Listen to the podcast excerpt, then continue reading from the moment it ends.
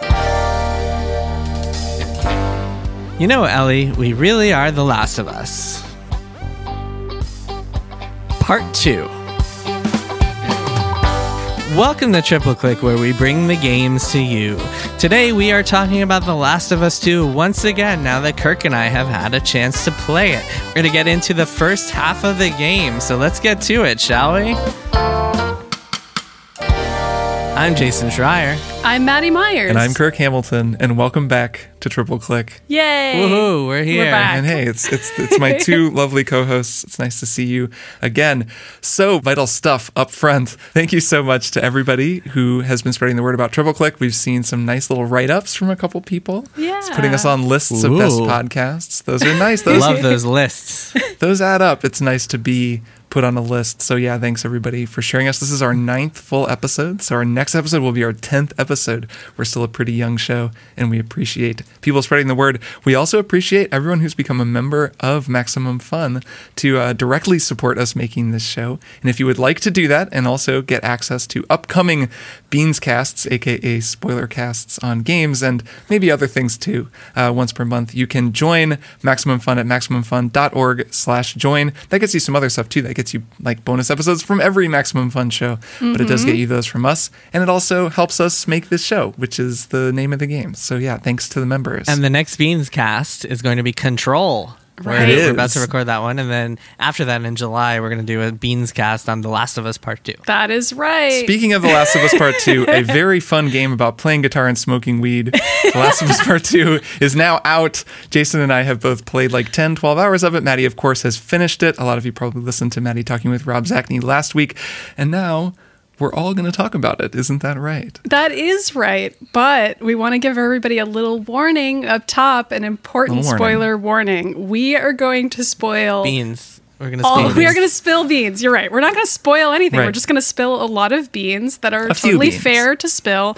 And those Yes. beans are all of the first The Last of Us game and the Left Behind DLC. So if you're in the midst Mm-hmm. of playing those, you know, hit that pause button. And also, we're going to talk about what happens in the first couple hours of The Last of Us Part 2. And that may not sound so bad to you if you don't know what happens in the first couple hours of The Last of Us Part 2, but these are some significant plot details that I was not allowed to include as part of the embargo and that really- were not in the marketing and were Which kept is ridiculous. secret. Because, like, I've, anyone who watched the original trailer, the game was announced in like 2016. And I think the first thing I said, I, I I must have been talking to one of you guys. You predicted what might happen, Jason? Take it easy. We're not, don't say the spoiler yet. Where the spoiler warning is still in process, Jason. Let's let the spoiler warning finish before we say Jason just wants spoilers. everyone to know he guessed what the spoilers were because Yes, he's yes. very smart. I mean, I I guessed it too. I think a lot of people do. But I think most people do. I actually, yeah, I, that's not the point at all. let's let's finish the spoiler warning before we talk about the spoiler. Fuck. Anyway, anyway,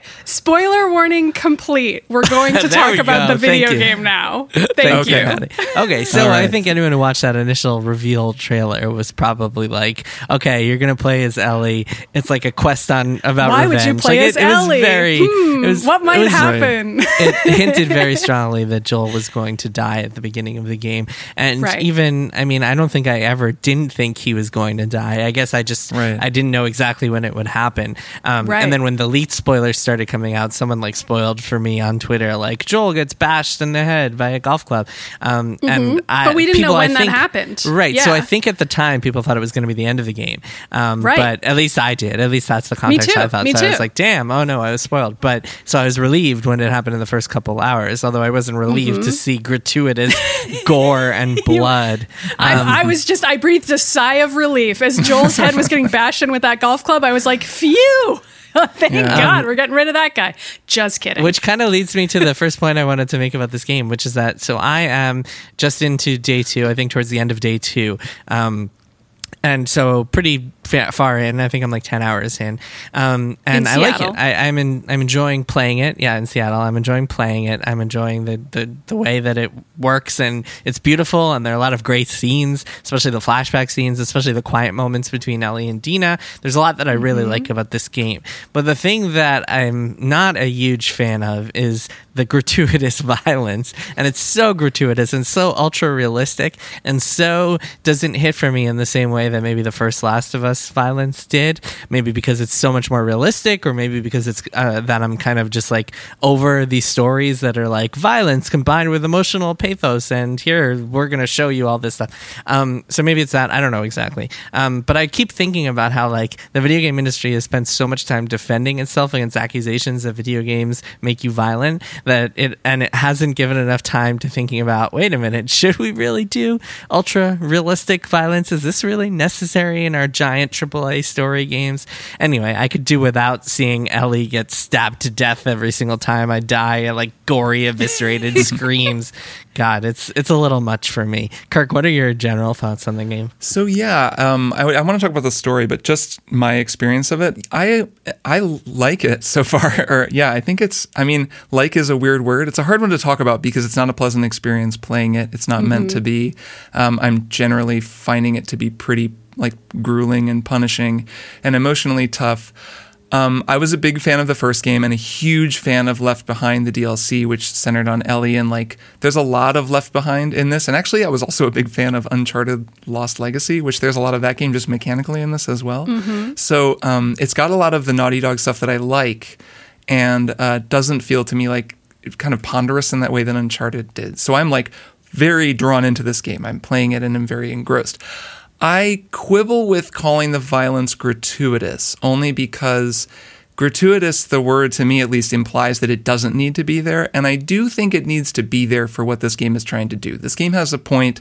It is to me at least so far absolutely like a worthy artistic exercise and the, i mean neil druckmann the other writers the people who made this game are trying to say something halley gross by the way is the um, other one. Yes, there's two writers. Is that right? Yep. She's the other writer. Okay. And many hundreds of other people who worked sure, on the game, sure. Of I'm, yeah, I'm kind of just trying to like cast a wide net so that right. we're not just saying it's this like one person or two people.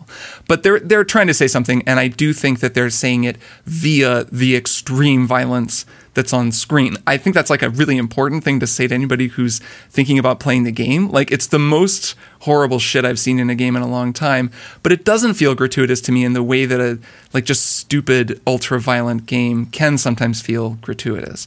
Like it doesn't feel celebratory, it feels awful. It feels heavy. It feels like grueling. Like I said, it's a very effortful game, like just everything about it.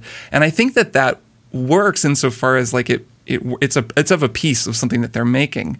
It's not pleasant, and I totally understand playing it and being like, man, this is not for me, or this is not what I'm looking for right now, or this, or I'm having a hard time getting through it.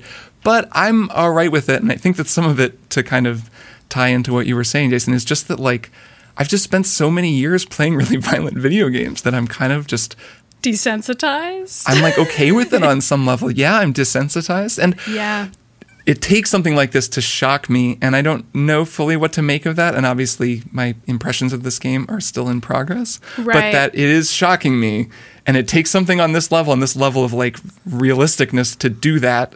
So yeah, that's that's uh, part of my take anyway. So I yeah. should say that when I'm talking about the gratuitous violence, um, maybe it's because I am not very good at this game, and so I die a lot. But every ah. single time that I see huh. Ellie get bitten by a clicker or get mm-hmm. stabbed by some dude or shot to death, it's mm-hmm. like that Tomb Raider, Lara Croft porny violence thing where it's just like they sure do give it to you, like death yeah. porn. Like I, I just don't do. want to see any of that. So that's the thing I guess I'm reacting to most. But yes, I, I guess I guess I'm also I guess it's not as gratuitous when Ellie is actually killing people and as part of the plot because that is what it's going for.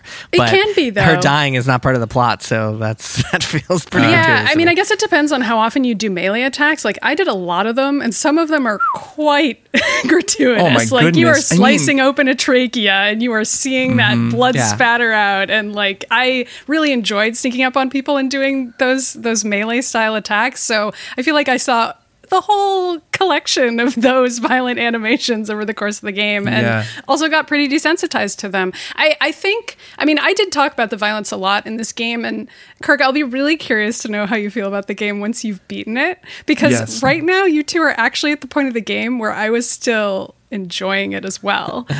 like I enjoyed the first 10 to 12 hours of this game. I thought that it was setting up an interesting story. It's probably worth noting as well that this game is told out of order in some ways that I think mm-hmm. work very well and I'd love to hear from you too about whether you feel like that's working for you or not. But that also meant that then the second half of the game, I felt like my expectations had been raised by the first half and then I was not Right. thrilled with where it went, but but I don't know that you guys will agree with me, and I think I think Sure, that'll sure. be interesting to get to. But you're still in the part of the game that I think does show some restraint, and there are a lot of there's a lot of blend between like an hour of a quiet moment and then an hour of like extreme violence, and the game does that trade off a lot. So I mean, we we made a joke about how the game is about smoking weed, but like there is a scene where you discover a weed stash, Great and weed smoking scene, friggin' yeah. owns. Like, what did you guys think about those parts?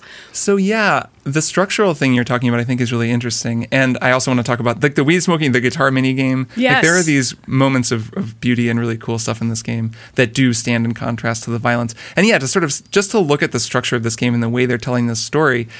Um, I've been interested, at least as someone who's played a lot of Naughty Dog games, to just look at what they're choosing from, and they're picking like structurally from all the games that I've liked.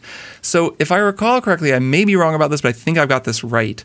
The Last of Us, the first Last of Us, was told in a direct straight line. It had a huge time leap at the very beginning, which is that mm-hmm. like very shocking, like 10 years later, I think it is, 20 where years. like 20 years later, it's like this huge leap, and you're like, oh my God, and like the whole world has changed. Yep. But from there, there's some blackout spaces where like you lose time and then you come back, but it pretty much moves forward in one line. And that's a Well, it moves in seasons. It's like summer, winter, spring, etc. Right. Um, and it and but it's linear. And then Yes. the um, Left Behind, I believe, was the first game since Uncharted Two, both of which um, Neil Druckmann was involved with, um, to tell a, a story that was out of time. so Naughty uh, Uncharted Two, really cool game. That is like starts with uh, Nathan Drake hanging off on the train, remember, and he's like recovering, and everything's gone pear shaped, and then you flash back, and it like keeps flashing forward and back, and Well, then it three also had flashbacks. by the catches way. up to real time. No, right, yeah, but three I just don't like as much. But two I think was the first time. Well, two was the first time that they started doing that, and it was used very effectively. So then Left Behind does the same thing, where it's like flashing between these two storylines. And uh, you know Ellie is with Joel in the or trying to like save his life basically in that mall, and she's also fighting off outlaws and clickers. That's actually where they first introduce the idea of like human enemies and infected in the same space, which is has been used in some pretty incredible ways in the sequel. Um, and then with these like totally peaceful flashback times to her and her at the time friend, and this sort of their friendship, and then how Ellie discovered she was immune, but really just sort of this story of friendship and uh, you know sexual awakening too, I guess. And like it's just like a whole really amazing story. And it was also where Left Behind was where um, Naughty Dog, these developers, started experimenting with a lot of the tricks that they then used in Uncharted 4 and are using here. These sort of like repurposing gameplay systems like hunting and shooting in a non-violent setting, like a I think it's like a squirt gun fight or something, or a Nerf gun fight that they have. It's yeah, it's Nerf guns. I think yeah. Right. All right. And then it's Nerf guns in Uncharted 4 at least. You're like sneaking around with the Nerf gun. And then in this game, there's also like a part where you're having like a snowball fight with kids, like uh, kind of near the beginning. That's part of the game. Yeah. Mhm. And so it's like that stuff is really cool. And they've been using that so well here. There's a direct callback that I won't spoil in um, The Last of Us Part 2 a little later to one of the most beautiful video game moments. I, one of my favorite video game moments ever, um, Ellie at the arcade machine in um, in Left Behind, and it's I don't know. There's like a lot of really cool stuff like that, and I think that that structure works in part to bring it back to the violence thing because you get these flashbacks to peaceful moments, and you also learn what's gone on between Ellie and Joel because when the story picks up, we're at a certain point with Ellie and Joel. Like there's a tension between them. They're trying to figure their stuff out, but it's not clear how Why? much she knows. Yeah. Yeah. like what's going on, like the events of the end of the first game, like what she knows, what she doesn't know, what else might have happened in between. And it's Mm-hmm. Fun how they've structured it to like lay that out and tell you what happened at moments that it matters. Right. I think it's like well done. Yeah, I'd play a game that was just those quiet moments. Those are my favorite parts of the game. The part That was where how I started to feel Yeah. too. I was like, Well, you the- guys could have just made this game. But Yeah, anyway. well, so not a lot of AAA games just like have the balls to be like, okay, you're going to spend the next hour like diving in water and bantering with Joel and then winding up at a dinosaur museum and exploring all the exhibits and putting on an astronaut helmet and pretending you're in space. And we're not going to give you any combat for an hour. Mm-hmm. And I'm glad that they did that. And I'm glad that like Naughty Dog t- is taking that risk and doing that stuff. But like, Yeah, me too. it almost, it makes me appreciate that part of the game so much more that I almost want an entire game that's just that stuff and like the talking and the gone home of it all, the, the walking sim. I mean, of it isn't all. that the point of contrast though? Like contrast is supposed to make you feel that way, right? That's on purpose. Well, so sorry, I should say that I don't appreciate the contrast. Like the contrast makes me hate the violent parts all the more, and like makes Yeah. me crave those. Yeah. Like I- it might just be the that like my tastes in gaming have just evolved, especially since the first Last of Us. Because I've been thinking a lot about my reactions to the first game and how much I love that game. And one of the things I love most about that game was the storytelling and the way that like in so many video games, characters were just written to say what they thought at all times. And this was a game that like had subtlety and like Joel and Ellie like weren't actually like saying what they thought. And it just felt like a real story like about two real people who developed this relationship that was just like unlike anything I had seen in a game before. And that in combination with like the bleak territory and the violence and it all really worked for me. And I don't think this is working as well in large part because so many games have taken from The Last of Us over the past 7 years. And we played so many great story games and so many games that are like doing such interesting things with story. Um, even like God of War like I feel like God of War took all these ideas from The Last of Us and just like made this incredible game out of it um, and yeah, I, I don't know. I guess I just did, the bleakness isn't doing as much for me um, after playing like I don't know Outer Wilds. Like I want to play games with quiet moments and, Yeah. and great peaceful storytelling and well, not peaceful story, any like great storytelling, but also like peaceful moments and not just like sneak around collecting crafting materials and upgrading trees and stabbing dudes in the neck. And I don't know I'm just not into those parts as much as maybe I would be 5 years ago. Who knows Yeah, I think there's. I mean, I, I think this game is actually phenomenally effective at what it's trying to do. I mean, even the thing that you're discussing about the contrast is like the game is absolutely trying to do that. So it's not a failure. It's actually wildly successful, even in these in this first half. And I don't know, maybe narratively there are some missteps down the road, but from what I've played, love it's it. felt maybe, but it's felt wildly successful at setting up the contrast and showing us that a more beautiful, better world is possible, but at the same time, or like might be possible in a dream, but that th- in this world it's just not. And everyone's on the same page. Like everyone who worked on this game, Ashley Johnson, who plays Ellie, holy shit! Like this performance must have been really tough. Or I, I guess like doing this kind of like mocap voice work. I don't even know like what the process is like, but just the viciousness, like her character, his is really deteriorating like as I'm watching this game. I mean, she is like in this just total like death march of murder. And mm-hmm. I mean, that's a kind of story. Like, The Walking Dead is like one of the most popular TV shows, and people watch season after season after season of it. I feel like I see ads and they're like, season 75 of The Walking Dead, like, still the highest rated cable show, where I lost my appetite for that stuff a while ago as well, in general. In this game, because I'm bought in with the series, because the game itself is fun to play, which we can maybe talk about in a second, like, I'm, I'm drawn in and I want to know what's going to happen, even though this is not the kind of story that I typically go to. Like, and Maddie, you, you mentioned this in your review. You and Rob talked about this some as well. It's also it is something that I don't know how many video games need to do this. Like it's kind of like a broader critique, and it doesn't totally. It's like a separate critique from the one of the main game, but we live in a world where, I mean, the first Last of Us existed for starters, but also Spec Ops: The Line existed, and like Spec Ops: The Line has a lot in common with this game. Spec Ops: mm-hmm. The Line. Have either of you played that game? I can't Yes. remember. Yeah. you have. Okay, so that game is this totally like self-aware player indicting critique of violence it is it becomes this total death march where like you slog your way to the end killing thousands and thousands of people and the game like it really cleverly in a lot of ways like totally makes you aware that you're complicit in this and that your protagonist is not a hero. And um, walt williams the writer of that game he gave this great talk at gdc and the quote that i always remember from it is along the line I'm paraphrasing but he's like your protagonist in a video game can never be more morally good than the primary mechanic of the video game. Like, whatever the main thing you spend your time doing in a game, you can't ask the audience to really believe that the character is good if the main thing they're doing is murdering people, for example.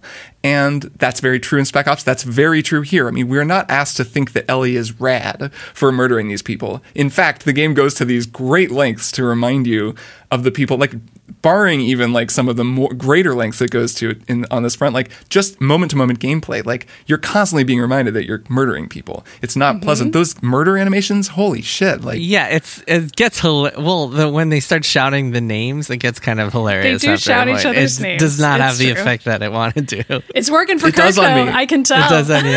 I think that's it's I think it's actually I think it's effective. Like I I understand like that you could see it as goofy, but everything about the AI in this game blows me away. because they do it so much. That's the problem for me. Yeah, but you Like would every do time. that. It's believable to me. It feels. f- I mean, I guess so, but like not every time. Sometimes it's just as simple as a person being like, "No," like in the way that you would if you just saw like someone you actually knew get killed, and it just is so different from the kinds of enemy barks you hear in video games. Barks, for anyone who doesn't know, that's like what enemies call out. It's like a way of informing the player. I've re- I wrote about this at Kotaku back in the day a lot, but like those kinds of barks, anguished things players or like characters expressing loss and then yeah saying the names i don't know like everyone has a different name it isn't like you just keep hearing them be like andy no oh no, Andy. I've Like, I've been hearing the same ones over and over again. Oh really i've never hmm. heard the same Is it name because you aren't very good at the game, Jason? It Is could that be. It could be perhaps because- playing a role?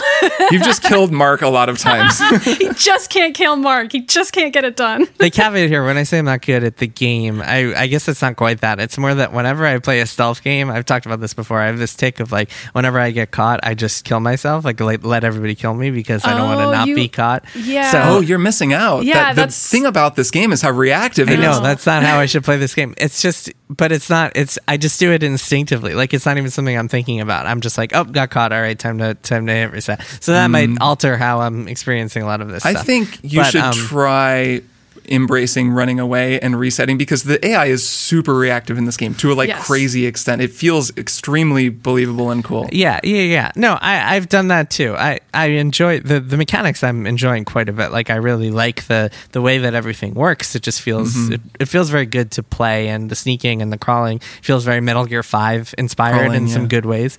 Um, and I like creeping around. And although it, it's not quite as satisfied to creep around and like stab someone when you have to actually watch like Ellie's knife like really rip their throat out, doesn't quite have the She's same. like, "Shut the fuck up, die," and you're like, "Whoa." You don't think it feels good? yeah, I just, I mean, honestly, I don't, I I don't really see why there's no narrative reason that she can't just knock people out. But whatever, maybe because she's a, a 19 year old girl and doesn't have the physical strength, but she seems pretty strong. So I don't know. But that's that's beside the point. Yeah, Um, I mean, I think we're supposed to believe that she wants to kill these people. I guess it's sort of debatable Yeah. because Sure. the game also shows a lot of restraint when it comes to spelling out what Ellie's actual motivations are, and you guys aren't far enough, haven't seen enough flashbacks to Mm-hmm. Know every conversation she's had with Joel Right. yet, for example, and so. Who's to say?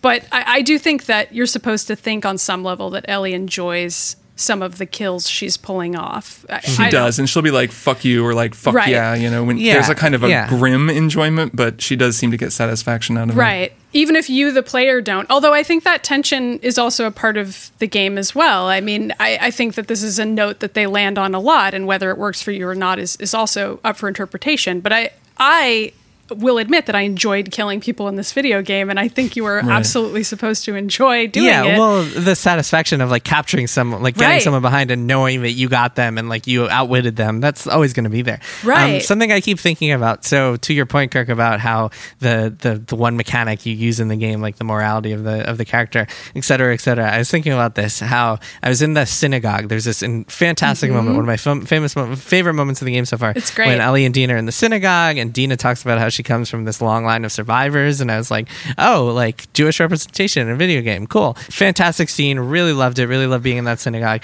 Um, and then I was exploring a little bit, and like I saw something uh, that was like tiny print, and there's no way to like zoom in on something with the camera except if you point your gun at it, and I was like pointing my gun to examine this like beautiful piece of artwork or text in in the synagogue, and I was like, yep, this is a video game ass video game, and it's like such a AAA video game thing that it's like this this world class team of talented like engineers and artists and all these people who have like blown my mind with what they can do technologically in this game from like the rope technology that people were raving about the other day on Twitter to the beautiful environments and art and Oh, yeah. everything about this game. The shirts, The the shirts, shirts, are legit. When she puts her hood on, I'm like, you put your hood on, just just like it was nothing. but then then like like taking taking all that talent and using it to just do like more AAA violence, crafting, shooting, whatever, like the same sorts of things that you've seen before over and over again. Yeah, I don't know. It just kind of feels like a waste to me almost. That is absolutely the story that Neil Druckmann and to a lesser extent everyone else in this game wanted to tell. I know, Like, and that is that is uh that seems like a waste to me. Like I, I, wish that like like this caliber of talent was applied to like creative game mechanics, and I wish we didn't we that the industry wasn't such that this game has to sell X million copies because it cost Y million dollars to make, and therefore it has to have everything that will appeal to millions of gamers and blah blah blah. We all know the drill. It just I don't know. It, it bums me out a little bit. That's just been on my mind as I play. Yeah, I think I would feel that way more if there weren't at this point such an abundance of games like you're describing that I can also play. That like if someone wants to make this kind of game and pour this kind of resources into it, like sure, I'd love to play a game that had this kind of attention paid to it that wasn't about murdering people, I guess. But I am okay with it if people are like, no, I want to tell this kind of a story. I want to like do this kind of a thing and we're going to really do the shit out of it and like make it the most technologically impressive, like performance impressive video game ever made. And like, I guess that's fine with me. Like, I, I don't have that like big, that high level gripe with it. Like, I mm-hmm. think it's allowed to just be what it is as long as the people making it wanted to make it and tell the story that they wanted to tell. And to me, at least so far, it's very confident. I mean, it's very clearly like, this is the story we wanted to tell. This is how we're telling it. And I've, you know, as is true with a lot of Naughty Dog games, I've never seen this kind of confidence. Like, they just are on a different level. I mean, the performances and the animations, like, forget the guitar mini game which is like already more detailed than everything in any video game ever made. Like the strings friggin vibrate accurately. Um, but like the fate, like it leaves room for ambiguity, I guess, in a way that I so far have, have appreciated. We've been talking about Ellie's motivation. It's not totally clear how she feels. And I think she doesn't know how she feels, at least in this part that I'm playing either. She's like driven by blind rage. She's not actually sure why she's doing what she's doing. She's pretty lost. And like it's increasingly fucking with her, especially a few recent scenes that I've played are like really crazy. And like she's, you know, going like she doesn't know what she's doing. She's like traumatized and out of control. And there's no way to depict that kind of a headspace without some kind of ambiguity because like when a character doesn't even know why they feel how they feel because they're in a situation like that like it just has to come down to the performance and the writing. And i actually think they're kind of they're they're leaving that space. And like it's something that this series has always played with. Like did joel make the right decision at the end of the last of us one you know? And that's kind of still the question in this game and mm-hmm. also a bigger question than of like what is ellie doing? Like what is this cycle of violence you know perpetuating? I keep thinking so we go to like abby killing joel and like the way she does it jesus it's like so messed up. Mm-hmm. And you know, it's on. She's clearly like very angry at Joel for some reason. From the beginning, I'm like, okay, we're gonna find out what this is about and like why this is happening, and it's gonna make this whole thing like really messy and complicated. But like, I don't know. Like, I'm I'm I'm okay not totally knowing how everybody feels at every moment and having to fill in those blanks myself, even if the game mm-hmm. ends. You should just stop playing right now, Kirk. You should leave it right now. no, you Yeah, might I'm love like- it. You genuinely might love it, and I think that'll be I'll, fascinating. yeah, I mean, I'll definitely check in with without spoilers. You know, obviously we'll talk about this on the Beanscast, but like I'll check in without spoilers once I finish the game, which I'll probably finish this week because I am I'm curious like where they're gonna go. I have some guesses as to the rest of. Yeah, I have some guesses based on what Maddie Sure, has been me too. saying. But I, I do. I will say I really, really. You probably won't guess right because I didn't. But go on, okay. go on. I mean, I'm, should I should I guess it? no, don't guess be now. No, no, no, no, no. Tell me off air. Guess Okay, off air, and I will remain Um, impassive. We'll talk about it at the Beans cast, and I'll say whether I got it right or not. But anyway, I think that um, I, I think the way that they're telling the story is fantastic. Like the out of order narrative, the whole. Like, Oh, yeah. two years ago, three years stuff. ago, I Yeah. really enjoy that the way that's told. And yeah, I mean, there are a lot of beautiful moments in this game. I'm, I'm I haven't like disliked this game at all so far, despite my complaints about the violence. That's like a personal gripe, but so far I've been enjoying this game, or, or whatever the right word is. Yeah, Right. I think enjoying it is the right word. That's good because somebody has to, and otherwise this wouldn't be a good But- show. so I'm really glad We'll that see. we all have we'll different see how we feel when we get to the end, because it sounds like things are, are turning around at some Mm, You'll point. love it because you have to for the sake of the podcast. It would have been. I will say, we Jason and I are in the like less, or you were in the unenviable position of having to review this game, which is just true. hard. I mean, playing a game like this, I'm playing it. and I have my game reviewer brain on, and I'm like, Jesus, like this is. It's, it was like Red Dead Redemption 2. It was the same thing where it's like. Either you like, what do you even do? Like, how do you sum up an experience like this and like render judgment on it? Yeah, It's impossible. I'm so grateful I didn't have to put a score on it because it's Jesus, so yeah, it's a game that it. feels amazing to play. It's so technically proficient and it arguably succeeds at the thing it's trying to do. I don't think it succeeds at the thing it's trying Well, to yeah. do for like subjective art reasons, but I Right. also believe that that's completely open to debate and interpretation. And so like trying to review something like this, I mean, I do appreciate the challenge, you know? Like I appreciate that this game is so complicated and wacky in so many ways that it is Yeah. going to invite conversations for a long time, including on this show. So that'll be great. agree as i've like really i i mean i've mostly been staying off twitter but like so much of the discourse the early discourse around any game like this sucks just because no one's played it I know. but i really think it's great that games like i'm really glad there's another game that's this like really wild undeniable massive budget like thing that's gonna provoke a jillion people to go a jillion different directions like irrespective of everything else about it, like that's just cool. Like it's not just like, oh, it's an Assassin's Creed game and it's good or whatever. Nothing against Assassin's Creed, but you know, like this is like really provocative. And Mm-hmm. that I actually think is valuable and still kind of rare in video games, or at least it's less rare than it used to be, but rare in, on this scale. And Yeah. I, I actually am kind of uh, valuing that just in playing it. I'm like, this is making me think so many things and like have a million conflicting reactions. And like, that's uh, that's nice. Yeah. Agreed. Um, and we will keep talking about it in the weeks to come. Um, so I'm sure. Why don't we take a break and then we'll be back with one more thing.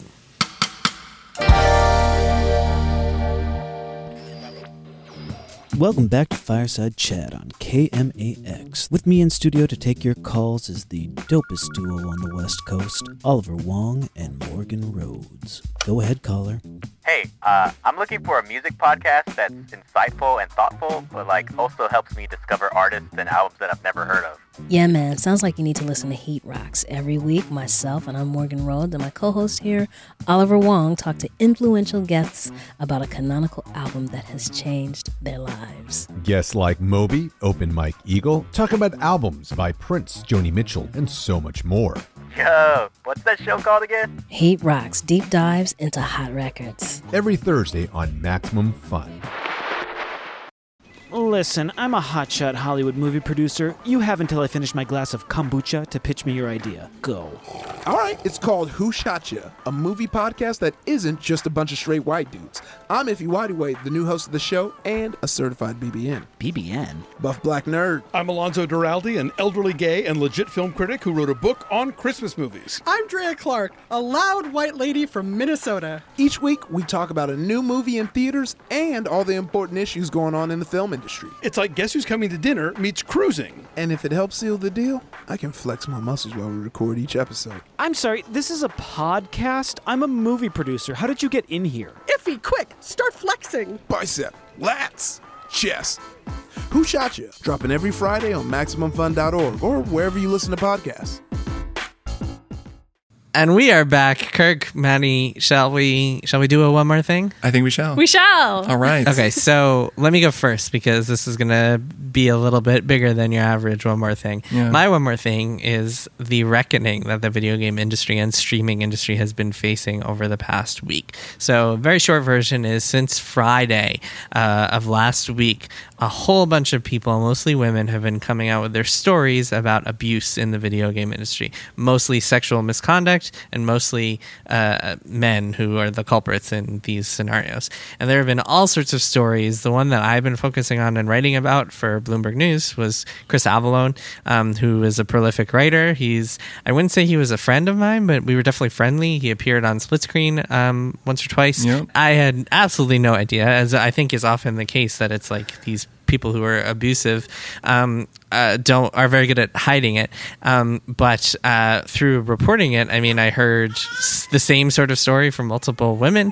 Um, so really shocking stuff, and that's just the tip of the iceberg. And then there there have been uh, stories about Ubisoft and Insomniac and people Mhm. all across the video game industry. Some names that like people might have heard of, some names people might have seen on Twitter. There was one guy who I think had been pr- become pretty um, prominent, or, or not, or at least within certain game spheres over the past few weeks, because he was a big advocate for diversity um, in the video game industry, and he was accused of rape by a woman. So there have been a lot of a lot of accusations coming out, um, and it is it feels like we've had like the video game industry has had kind of fits and starts when it comes to its quote unquote Me Too moments. Um, I remember last year there was a point when the composer Jeremy Soule was accused, and Yep. it felt like there was this wave, but then it kind of died down. This, I think, um, is the biggest that I have seen. This I is definitely agree. the most stories Yeah. that have come out. Um, so it feels like the video game industry is finally dealing with with um, with with this reckoning. Uh, in a lot of ways, so yeah, I mean, what you guys have been following the stories, right? Uh, Maddie, Kirk, you guys want to give some thoughts? Yeah, sure. I, I mean, I we also published a story at Polygon today about Cards Against Humanity and a lot of the complaints of uh, racism and sexism, and just specifically complaints about Max Temkin. There'd been a sexual assault allegation against him made several years ago, and we uh, interviewed the woman who made it, and all of that is in a story at Polygon that folks can read if they want to. And so, yeah, I've definitely spent the past few weeks uh, helping edit that story and also seeing all these other allegations come out and just thinking about how, in a lot of cases, there are allegations that were made before in some form. Like, often several years prior, the person will speak out in some way, not get the support that they wanted at the time or, frankly, needed at the time, and then they'll have to keep repeating it. And that's just something that's really struck me. I don't have some grand statement to make about mm-hmm. that. It just seems to be the reality of the way these things work that people will have to continue to repeat the horrible thing that happened until people are actually ready to hear it and, and take action. And this seems like a time when people are more ready to hear it. And that's heartening to me. But I also know how difficult it is to actually oust someone who has a whole lot of social power or financial power in some of these cases. And so I don't know. I guess we'll see what happens with this particular reckoning. But we mm-hmm. have seen some things a little bit like this before in games, and a lot of these stories are things people had heard of, but like it had never fully been reported before. So I'm cautiously optimistic, but also realistic about how this will go. Yeah, it feels like such a structural problem. Like it feels It like is. people in power are gonna abuse that power in some way, like more often than Right. not. and stay in power because that's easier.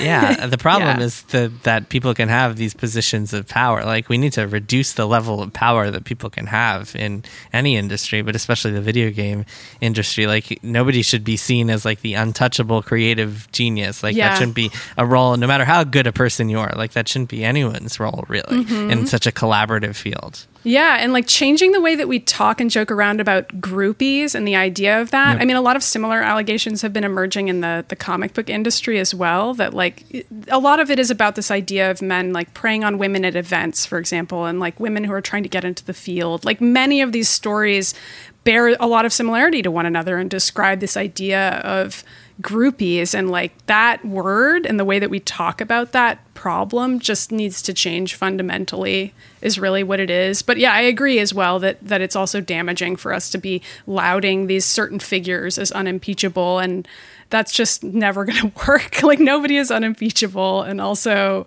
it's a way for abusive people to just continue to hold on to power and take advantage of that position. Yeah, the groupies thing is a good example of like basically what we're talking about is cultural change, and that is a thing that happens across a million different vectors over a long period of time. And I think about just my myself, like yeah, groupies were just a thing people talked about, like in the in- usually in the in respect to the music industry, but then uh, there are groupies everywhere, like in or that is a term that was used, you know, in every in comics, sure, in video games too, and like yeah, it's a it's a it's just like normalizing this system that's completely fucked up when you actually look at what it is. And now we're being forced to do that. That's been my takeaway from this anyways is that it was easy for me. So like I you know, I didn't really know Chris Avellone. He came on the show. He seemed like a chill dude. We talked about video games. And there's a lot of guys like there are people who have been accused in that Ubisoft thread who I like would interview at a press event or something and you can kind of just never find out who anybody is. And I always that mm-hmm. was kind of how I, I just sort of skated along at games events and like I would meet people and kind of keep my distance and just say hi and keep it professional. And it was really easy for me to do that, I think, because I never even had to think about it, which clearly women at these events do have to think about it. It's like Right. there literally are predators out there Yeah. trying And- to like take advantage of you. And I think that makes people a little uncomfortable. Like when whenever women talk about like, oh yeah, we all know the names of these guys For and sure. we DM each other about them and there's no way to stop them and like each of us have tried in some form. But like in a lot of cases there'll be names where I guess it's easy for me to say I'm like, these allegations have emerged before, but in many cases they have. And so mm-hmm. then I'm like, well, why didn't it work that time? And it is because it's so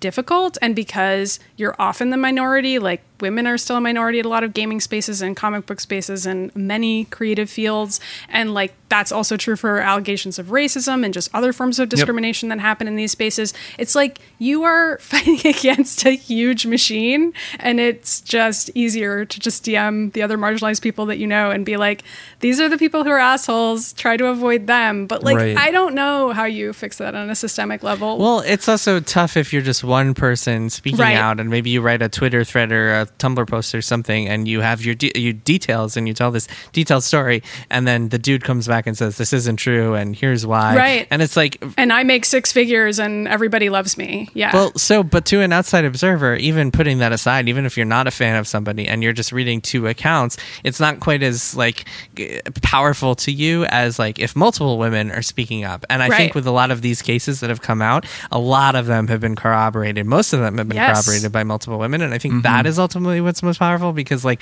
chances are very low that one woman is going to lie about a case like this, but chances are like infinitesimal that like multiple women are all going to get together and decide to lie about a guy. Like I don't think that's that ever happened as far as I know. Like I, I don't know why that ha- would happen um, unless it's like a bunch of sock puppet accounts or something. Well, yeah. But yeah, Yeah. that's what's They're been real people. sticky. I think this time is that like so with that the rape allegation I mentioned earlier, something he he the the guy denied it and wrote a long blog post that was like full of screenshots and texts and I won't get into all the details, but he like categorically denied it. But then other people started saying, actually, we've heard all these other stories from other women about you, and like people started like like really corroborating it, and that kind of adds a lot of power to the the kind of like for the outside observer who doesn't know what Right. to believe. I think Um, we're seeing a dynamic that is very similar to the initial Me Too movement, and that and each time Mm-hmm. it happens in a different industry or in a different space, where just the sheer volume makes it safer for people to speak up. I mean, the thing Right. you were saying, Maddie, where it's like, yeah, maybe you could say something, but what would that even accomplish? You know, you feel kind Mm-hmm. of alone against this huge machine. Now it's like there's this huge like uh, groundswell of people being like, all right, fine, I'm going to tell this story, and then a bunch of people are like, actually, that guy like did this to me too, and you get that corroboration, and there's this strength in that that you know is great. I mean, it actually feels like that is different. This feels different to me for that reason. And it's also kind of the pandemic. I think this, I've been thinking about this a lot or listening to people talk about um, the Black Lives Matter movement and the huge like shift in public opinion about that that's happened and how it just seems like for whatever reason this time white a lot more white people were like able to listen and mm-hmm. i think it's that people just have less going on like it really does seem to me like I think that might be it, but I also think that just massive structural injustices have been revealed by the pandemic in the United States on a level that is, That is unprecedented. And I think people are just seeing that. yeah that's part of it It is horrific negligence and it affects us all. And so therefore it's it's almost easier for, for you to observe these other forms of injustice that are also present. That's very true. It's like laid a hmm. groundwork for us to be more aware of that kind of thing, while also Yeah. there just are fewer distractions and people are True. online more. And it's like, oh, well, I have to look at this thing. And when you look at it, it actually kind of, it like, it's what's the word? Shit. It's like really hard to find the right word, but it is like important to look at. It feels important. And you look at it and you're like, Yes. okay, this is real. These stories are true. And like, I am glad I looked at this thing and because it that's like the way that progress can be made or we can move forward. So yeah, Mhm. those feel like it's it's a good different thing to be happening as painful and awful as it is. Yeah, I agree. It's been as as exhausting and draining as it's been. I'm really glad to see this stuff coming to light, and I feel like all of these people should be named and just burn it all to the ground. To like get it all, get it all out there. So yeah, Yeah. yeah, man. Burn it all to the ground. All right, let's do the other two. One more things. yeah, let's let's on a lighter note. on a You guys lighter want to hear note, about my gamer mouse? yeah, I, I kind of do. Maddie, what's your one more thing? Tell us about your gamer mouse. Okay, so I got a gamer mouse. Um, it's a Razer Death Adder Elite. I have to look at my mouse to remember the stupid name it has, and by stupid I mean freaking cool because it's a gamer mouse. I mean, it sounds like a snake because it's deadly. Yeah, and I'm clicking on heads, and those heads belong to people who are dying when I click on them. So I don't know. I'm just really excited about it. It's been a while since I had a gamer mouse. I had a gamer mouse a few years back. It broke, and for a few years, I was like, I don't need a gamer mouse. I'm fine. I can just use a Mhm. regular mouse. It's all good. And then I got a Valorant beta key back when it was still in beta, so like a few weeks ago. Played that game for an hour. Instantly remembered that I am no longer 19 years old and playing Counter Strike all the time. Mhm. Felt bad about myself and then ordered a gamer mouse. And I'm not going to say it's turned my life around. It hasn't, but it is really fun and it has multiple buttons and I can map the buttons to do different things. And I'm That's enjoying exciting. it. it is very exciting. I um I love I have a Logitech gamer mouse that I Great. like very much. Kirk, I think you, we have the same mouse. I think you you recommended them. I think that maybe I yeah I think I was like you should get this mouse. I mean it's so it's like the one that everyone uses. But I, I keep accidentally hitting the side buttons that like speed it up or slow it down. And, Oh, like every time yeah, I move it, I accidentally hit those buttons. I, I do sometimes, but not anymore. But I have. The thing I like about it that's really cool is that it has weights, and you can pop it Mm. open and like put weights Oh, in it to make it be like a different weight. When I bought it, I had no idea that was even a thing, which it totally makes sense that it is. it's totally a thing. Mhm. When Yeah. I used it, I was, uh, I was, I was. When I first was like, oh, I can like make it a little. Li- mm, oh, I like that. I kind of like a heavy. but yeah, Maddie, when I was buying my PC, I just asked Kirk for recommendations on everything. That's why you can see I have the same headphones. as Yeah. We're both wearing Great. the same headphones I'm right now. Jason's gear guru. Same same mouse. Yeah, I should have done that. Instead, I just Googled it and I was like, "What's a good gamer mouse?" I mean, the, that's like the, the Razer one is the one that wins all the. It's that's good. I think that they're all good. All those. It is a good one. They're all they're all kind of the same mouse though. right, like let's be real. Just Google gamer mouse. Get whatever one looks good to you. I recommend it. Treat yourself, you know, Mhm. get yourself a nice mouse. Nice. What have what have you been up to, Kirk? So my one more thing is a movie that I finally watched that I had not seen for some reason, and then I did see, and that movie is Whiplash, the Damien Chazelle movie from I believe 2014, which is about a sort of hard pushing, abusive jazz instructor at a jazz college, and um, every jazz musician in the world has had an opinion about this movie except for me because I'd never seen it, but then I did see it, and I had a lot of opinions about it, and actually went and did a different podcast called Carpool Critics with some uh, fun dudes over there and talked and talked and talked and talked about the movie. So I'm partly just, I guess I'm just like hyping a different show that I did. But if people want to hear me talk about Whiplash, because this is a movie that a lot of people have written because I like studied jazz in college and like really did kind of experience the real world version of the totally weird, not accurate, and kind of problematic version that they depict in this movie. Um, and uh, and so I, I, you know, people have asked, you know, what do you think of Whiplash? And I finally saw it, and you can find out. But I'll say just big picture that it's like a technically amazing movie that does some really incredible stuff. It won like the Academy Award for editing, and the editing is like amazing. J.K. Simmons, who plays the teacher, is amazing. He's such a great actor. He won Mhm. the Academy Award for supporting actor for that. But the movie is kind of like trying to be this statement about like how hard should you push someone for excellence, which is like a really interesting topic for a movie to be about. But but then by like making it about jazz and then by distorting so many things about jazz and like making the stories like some of the origin myths of jazz like telling wrong versions of them. There's this story about charlie parker that he like mangles and makes really violent which isn't what happened. And like it winds up kind of being like the moral of the story is yes you must abuse yourself and be pushed super hard in order to be great. And like it's so totally whack Sounds like the video game industry. it's a, there's some similarities. It um it does kind of overlap in some ways, and there's even like playing The Last of Us two and watching that movie. It's like a it's a grueling movie, though it's pretty short, but it's like every sequence in the movie is like a, a nightmare you've had as a musician. You're on the gig, but you don't have music, or like you're late. You overslept to the oh, first big Oh, rehearsal. Like it's like all these horrible sequences. These are the reasons I didn't watch that movie. I was like, this is going to stress me out It's too a much. stressful Yeah. movie. Yeah. oh yeah, it's very stressful. So it's like well made, but ultimately I think it's like missing an act or like missing a beat or missing some dimension to the story that actually makes Mm-hmm. it sort of like makes me really not like the story. But if you want to hear me talk at length about that, um, check out that podcast because it was fun to record. And that's my one more thing. Cool. Cool. Awesome. Yeah. All right. So that is it for this week's episode. Uh, I believe subscribers will be getting the Control Beans cast in their feeds pretty soon, right? Are we running that in the next week or Yes, so? Yes. Yes. Next this coming Monday, you will get that. It's coming Monday. Excellent. Um, otherwise, people who are not subscribers, we will see you all next week. All right, see you next week. Bye. Triple Click is produced by Jason Schreier, Maddie Myers, and me, Kirk Hamilton. I edited and mixed the show and also wrote our theme music. Our show art is by Tom DJ. Triple Click is a proud member of the Maximum Fun Podcast Network, and if you like our show, we hope you'll head over to maximumfun.org slash join and consider becoming a member. Doing so helps support us and gets you access to an exclusive Triple Click episode each month. Find us online at tripleclickpodcast.com, on Twitter at tripleclickpod, and send email to tripleclick at maximumfun.org. Thanks for listening. See you next time.